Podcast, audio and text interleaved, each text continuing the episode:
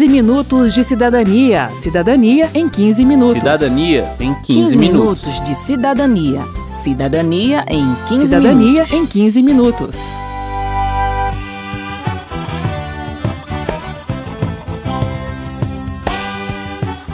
Os mandatos do Poder Executivo estão chegando ao fim e este é o momento de prestação de contas. Por isso, o 15 Minutos de Cidadania retoma alguns conceitos importantes para esta etapa: responsabilidade fiscal e improbidade administrativa. Eu sou Márcio Aquilissardi. E eu sou Verônica Lima.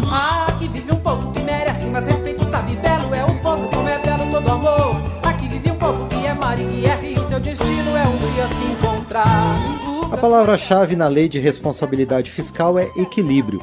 Segundo Renato Cavalcante, do Tribunal de Contas da União, o que a lei busca é a estabilidade econômica do país, ou seja, preservar o valor da moeda, combater a inflação e garantir que o Estado tenha dinheiro para financiar as políticas públicas essenciais, como educação, saúde, segurança e infraestrutura. Para isso, diz Renato, a lei impõe limites para a gestão do dinheiro público. O governante não pode criar despesas nem abrir mão de receitas como bem entender. A lei de responsabilidade fiscal estabelece uma série de regras, limites e condições. Os principais são metas fiscais e cumprimento do resultado primário, despesas com pessoal, respectivos limites, controles para a dívida pública, requisitos para a criação de renúncias de receitas e também de despesas obrigatórias de caráter continuado. A lei determina ainda que a ação seja planejada e transparente, pensando em prevenir riscos e em corrigir possíveis desvios que afetem o equilíbrio das contas públicas. E o equilíbrio deve ser duradouro. Por isso, completa o Renato, há regras também para evitar que um governante deixe uma situação muito ruim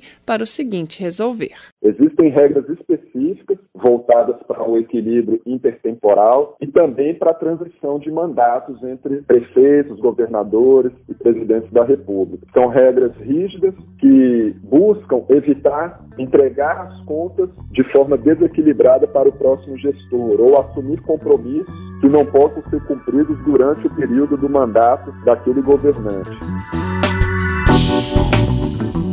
Papel do Poder Legislativo acompanhar a gestão do dinheiro público feita pelo Executivo. Todo ano, o presidente da República tem que apresentar ao Congresso os resultados da execução do orçamento, o balanço da União e outros documentos exigidos pela legislação. Ao longo do ano, o Tribunal de Contas da União, TCU, faz auditorias para verificar se o governo cumpriu todos os requisitos legais e, após receber os dados do Executivo, propõe que as contas sejam aprovadas ou rejeitadas.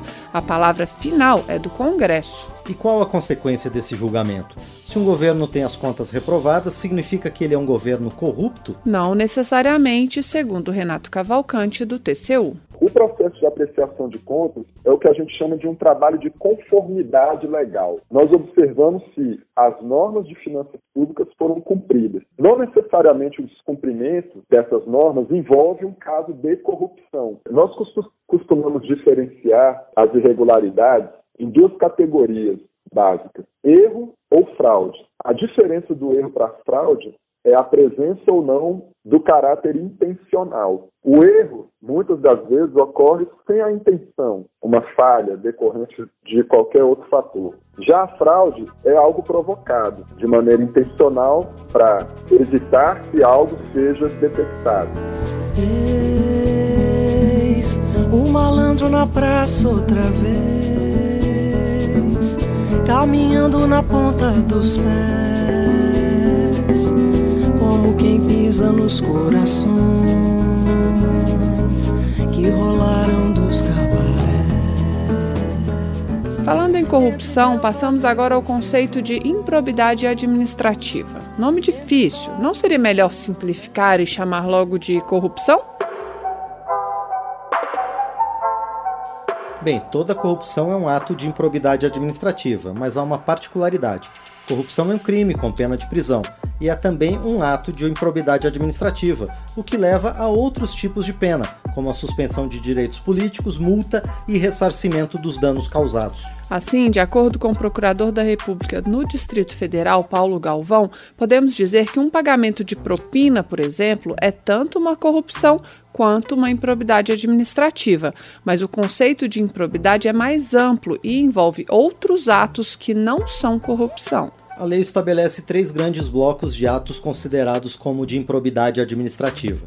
Aqueles que geram enriquecimento ilícito em razão do exercício do cargo ou atividade pública. Aqueles que geram lesão ao erário, ou seja, perda patrimonial ao Estado, ainda que não haja ganho material para quem ocasionou essa perda e aqueles atos que atentam contra os princípios da administração pública. O Corregedor-Geral da União, Gilberto Valer Júnior, traz alguns exemplos. É aquele servidor que tem um patrimônio acima do seu rendimento. Se ele tem uma única fonte de renda e ele tem um patrimônio acima, esse patrimônio presume-se que veio de maneira ilícita e é improbidade aquele servidor, aquele agente público que frauda o auxílio emergencial para receber indevidamente auxílio emergencial. Mesmo o valor do dano sendo pequeno, relativamente pequeno, tendo em vista o patrimônio da administração pública, isso é uma conduta que a sociedade não aceita, que a sociedade não concorda. E por isso o Estado se volta colocando que isso é um ato de improbidade. E o que são esses princípios da administração pública? Alguns estão na Constituição, mas a lei de improbidade administrativa fala em honestidade, imparcialidade, legalidade e lealdade às instituições. Aqui a gente volta àquela diferença entre corrupção e improbidade administrativa. A corrupção envolve dinheiro. Se o agente público não mexer com o dinheiro do Estado, mas violar princípios da administração, ele cometerá ato de improbidade administrativa. Segundo o procurador Paulo Galvão, a violação a esses princípios está presente em boa parte das irregularidades identificadas. Os princípios da moralidade e da legalidade, ele diz, quase sempre são violados nos atos de improbidade administrativa. O princípio da legalidade ele ocorre sempre que há a prática de um ato que atente contra a lei. Pode ser tanto um ato que seria proibido pela lei, ou um ato também que tem uma finalidade diversa daquela prevista na lei. É o chamado também desvio de finalidade também é uma, uma ilegalidade. Paulo Galvão dá um exemplo em que vários princípios da administração pública são violados seria o fiscal do órgão ambiental, por exemplo, que autoriza uma obra sabendo que ela vai causar um dano ambiental proibido para satisfazer o interesse do amigo. Ele está sendo desleal à sua própria instituição, ele está fazendo exatamente o contrário do que ele deveria fazer da instituição. Ao mesmo tempo, ele está violando o princípio da legalidade, porque ele está praticando um ato proibido em lei e com desvio de finalidade. E, ao mesmo tempo, veja que interessante, ele está também violando o princípio da impessoalidade, porque ele está fazendo aquilo para satisfazer o interesse de uma pessoa determinada, ainda que isso não envolva pagamento de propina. E o Corregedor-Geral da União, Gilberto Valer Júnior, completa a explicação com exemplos de violação de outros dois princípios.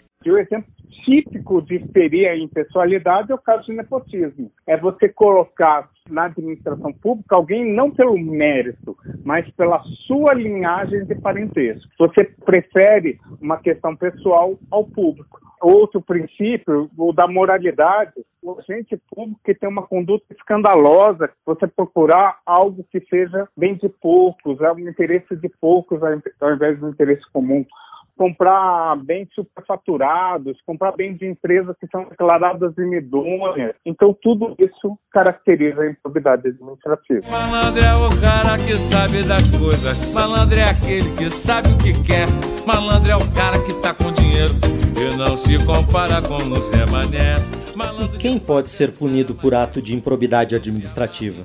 todo aquele que direta ou indiretamente presta serviço à administração pública, do servidor de carreira ao estagiário, passando pelo ministro de Estado e pelo empresário que tem uma relação com a administração pública, como explica o procurador Paulo Galvão. O particular, quando é que ele vai ser responsabilizado? Quando ele, mesmo não sendo agente público, ele participe da prática do ato de improbidade administrativa. Então, por exemplo, o particular que paga uma propina, ele não é servidor público, mas ele pode ser responsabilizado dentro da lei de improbidade administrativa, ou também quando ele se beneficiar do ato de improbidade administrativa de qualquer forma. Uma licitação em que o servidor público ele altera as regras para beneficiar determinada empresa. Mesmo que a empresa não tenha praticado nenhum ato, se ela tiver conhecimento daquele esquema, ela pode ser também responsabilizada como beneficiária do ato de improbidade administrativa. As penalidades são diferentes. O agente público pode perder o cargo, ter suspensão dos direitos políticos, pagar multa e ter que ressarcir o dano. Segundo o corregedor-geral Gilberto Valer, há quase 6 mil demissões por ano no Poder Executivo Federal e cerca de 20% delas são por improbidade administrativa. Já as empresas e particulares podem ficar proibidos de contratar com o serviço público por um bom tempo e ser impedidos de receber benefícios fiscais ou de crédito, além de ter que pagar multa e ressarcir o dano. E aqui fica o alerta do Manuel Galdino, da Organização da Sociedade Civil Transparência Brasil. Não existe corrupção de um lado só. A corrupção só ocorre quando alguém do setor privado corrompe alguém do setor público.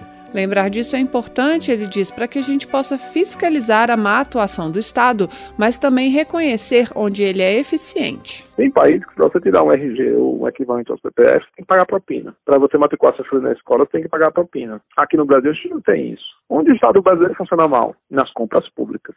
Sistematicamente, a gente tem problemas de compras públicas com fraude, com desvio aí na merenda escolar, em obras, aquisição de, de, medicamentos, de equipamentos hospitalares, consumo de combustível. Então, tem uma série de, de problemas no Brasil que são as compras do Estado.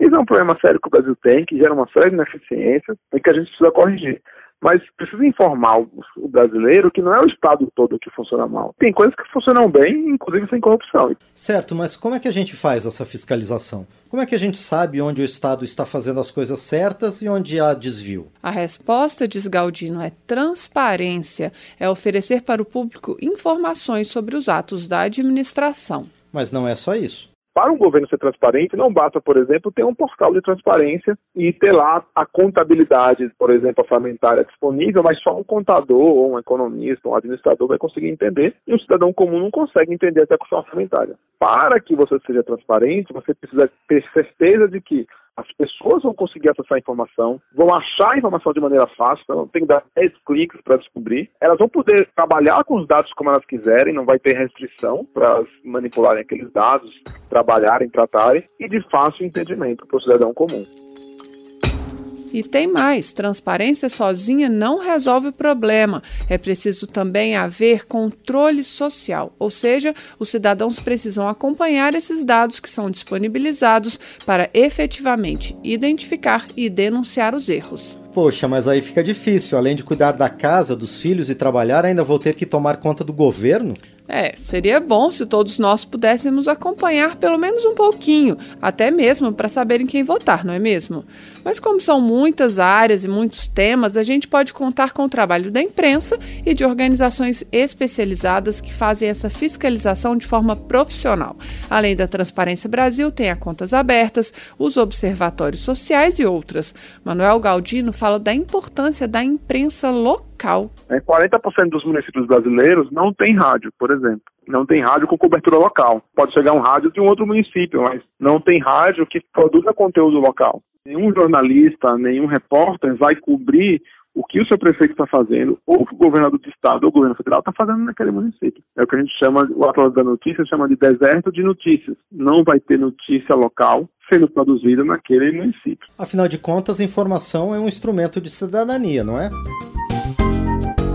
Termina aqui o 15 Minutos de Cidadania, que teve produção de Cristiane Baker, reportagem e texto de Verônica Lima, trabalhos técnicos de Marinho Magalhães, edição de Márcio Aquiles Sardi, apresentação de Verônica Lima e de Márcio Aquiles Sardi. Se você tem alguma dúvida, mande pra gente. O e-mail é rádio.câmara.leg.br e o WhatsApp é 61 999 78 90 80. O 15 Minutos de Cidadania é produzido pela Rádio Câmara e transmitido pelas rádios parceiras em todo o Brasil, com uma nova Rio Web Rádio Cidadania Cidade, de Miguel Pereira, Rio de Janeiro. Você pode conferir todas as edições do programa no site radio.câmara.leg.br e no seu agregador de podcast preferido. Uma boa semana e até o próximo programa. Até lá! 15 minutos de cidadania. Cidadania em 15 minutos. Cidadania em 15, 15 minutos de cidadania. Cidadania em 15 Cidadania minutos. em 15 minutos.